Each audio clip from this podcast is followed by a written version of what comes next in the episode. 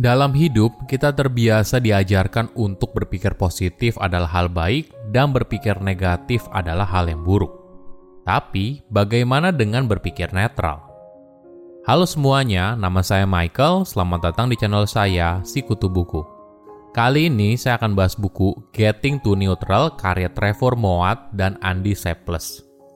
Buku ini membahas manfaat dari berpikir netral tidak terjebak dalam optimisme yang membabi buta atau terjerat dalam siklus menyalahkan diri sendiri, tapi berada dalam keadaan yang melihat sesuatu apa adanya. Sebelum kita mulai, buat kalian yang mau support channel ini agar terus berkarya, caranya gampang banget. Kalian cukup klik subscribe dan nyalakan loncengnya. Dukungan kalian membantu banget supaya kita bisa rutin posting dan bersama-sama belajar di channel ini mudah untuk berpikir positif ketika situasinya sedang baik. Tapi apa yang terjadi ketika hidup justru sedang tidak baik-baik saja? Kebanyakan dari kita kembali ke dalam mode negatif dan menyalahkan diri sendiri yang membuat kita kesulitan untuk menyelesaikan apa pun. Kamu mungkin pernah dengar soal positive thinking atau negative thinking. Tapi apakah kamu pernah dengar soal neutral thinking? Sederhananya, neutral thinking artinya menerima kejadian baik atau buruk apa adanya. Jadi, daripada terjebak dalam hal negatif, kamu menerima sebuah kejadian sesuai kenyataan dan move on. Seseorang yang berpikir dalam kondisi netral artinya mereka melepaskan semua penghakiman, pendapat, dan bias. Ini bukan artinya kamu menjadi robot atau menjadi seorang tanpa perasaan sama sekali tapi kamu tidak mengambil keputusan yang gegabah berdasarkan perasaan. Saya merangkumnya menjadi tiga hal penting dari buku ini. Pertama, pentingnya berpikir netral. Kita mungkin diajarkan untuk selalu berpikir positif, tapi apakah itu benar-benar hal yang diharapkan? Sekedar mengharapkan yang terbaik tanpa memikirkan situasinya mungkin tidak akan memberikan hasil yang kamu inginkan dan terkadang merasa bahagia sepanjang waktu terasa sangat melelahkan. Apa alternatifnya? Tentu saja bukan berpikir negatif. Bersikap pesimis dan mengharapkan hal terburuk dalam hidup hanya akan membuat kamu merasa tertekan. Mungkin kamu butuh pendekatan yang baru, yaitu menjalani hidup dengan netral. Apa artinya? Kamu berusaha melihat fakta secara rasional untuk membuat keputusan apa pun yang terjadi di masa lalu sebagai referensi, bukan sebagai prediksi masa depan. Ketika kamu berpikir secara netral, kamu tidak mengabaikan masa lalu, tapi kamu sadar kalau masa depan tidak selalu mengikuti masa lalu. Cara hidup ini bukan hanya membantu kamu membuat keputusan yang lebih baik, tapi juga menjalani hidup yang lebih utuh. Namun perlu dipahami, berpikir netral bukan artinya kamu tidak punya gairah atau perasaan Sebaliknya, hal ini membutuhkan langkah mundur dari emosi pada saat pengambilan keputusan, menggunakan fakta dan analisis pengalaman masa lalu untuk membuat keputusan dalam bergerak maju, dan kemudian mengambil keputusan tersebut dengan antusias dan penuh semangat. Ada sebuah analogi yang menarik. Hanya karena kamu gagal memasukkan bola ke dalam ring sebanyak 10 kali berturut-turut, bukan berarti tembakan ke-11 akan gagal. Sama halnya ketika kamu berhasil memasukkan bola ke dalam ring 10 kali berturut-turut. Bukan artinya tembakan ke-11 juga akan berhasil. Jika kita menerima masa depan tidak ditentukan oleh masa lalu, maka kita akan mulai menggali lebih dalam dan memahami faktor apa saja yang mempengaruhi masa depan.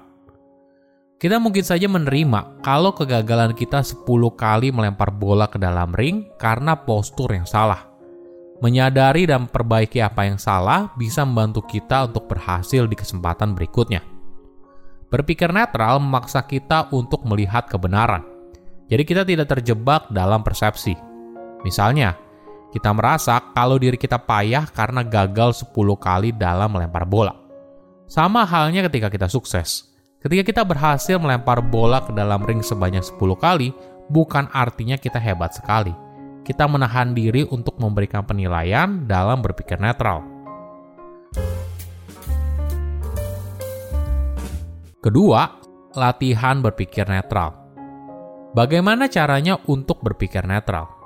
Mungkin kamu bisa bertanya kepada dirimu sendiri, apa yang saya harus kerjakan selanjutnya? ada kisah yang menarik dari si Franz, founder dan CEO dari Welp Health.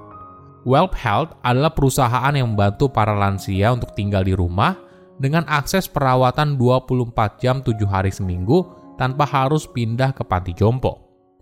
Ketika COVID-19 melanda, pelanggan Welp adalah salah satu populasi yang paling rentan. Friends bisa saja kewalahan dalam merawat mereka, namun dia menggunakan konsep pemikiran netral menyaring instruksi untuk karyawannya melalui daftar periksa harian yang sederhana.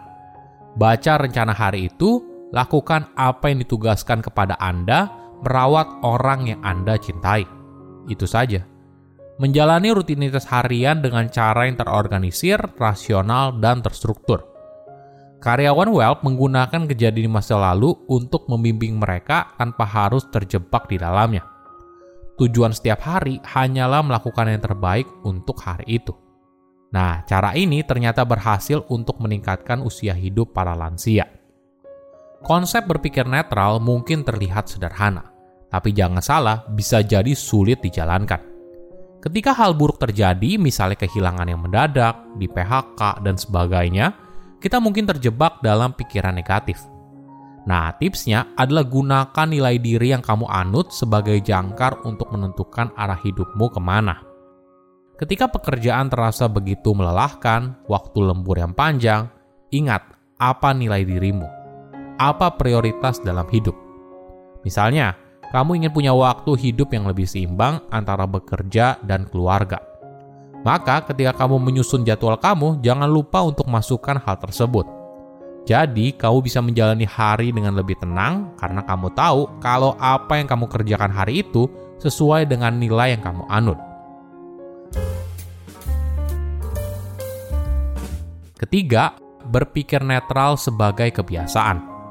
Ada dua aspek utama yang perlu kamu perhatikan agar kamu bisa terbiasa berpikir netral: persiapan dan lingkungan sekitar.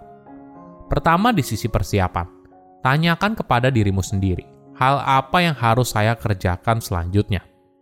Ketika rutinitas terasa begitu padat, kita mudah sekali terjebak dalam situasi tersebut. Hal ini diperparah apabila kita mengalami kejadian buruk sebelumnya. Jika kamu tahu apa yang harus kamu lakukan, maka kamu bisa menjalani hari dengan lebih mudah. Tips lain yang penting adalah batasi informasi yang kamu konsumsi. Di era sekarang, boleh dibilang kita berada dalam situasi information overload dalam hitungan beberapa detik, kita bisa tahu tentang apa pun dari internet, mulai dari informasi terkini hingga cara belajar hal baru. Namun perlu disadari, semakin banyak informasi bukan berarti semakin baik. Bisa saja ketika kamu mengkonsumsi begitu banyak informasi, kamu jadi overthinking dan pada akhirnya bisa menghambat apa yang kamu kerjakan sekarang. Kedua, lingkungan sekitar. Lingkungan sering kali punya andil yang besar dalam pengaruhi seorang. Jadi, jika kamu ingin berlatih berpikir netral, cobalah berada di lingkungan yang mendukung. Hindari orang yang sering kali berpikir negatif, selalu mengeluh, atau pesimis atas masa depan. Hindari juga orang yang terlalu optimis hingga membuat kamu jadi lelah. Silahkan komen di kolom komentar pelajaran apa yang kalian dapat ketika baca buku ini Selain itu, komen juga mau buku apa lagi yang saya review di video berikutnya. Saya undur diri, jangan lupa subscribe channel YouTube Sikutu Buku. Bye bye.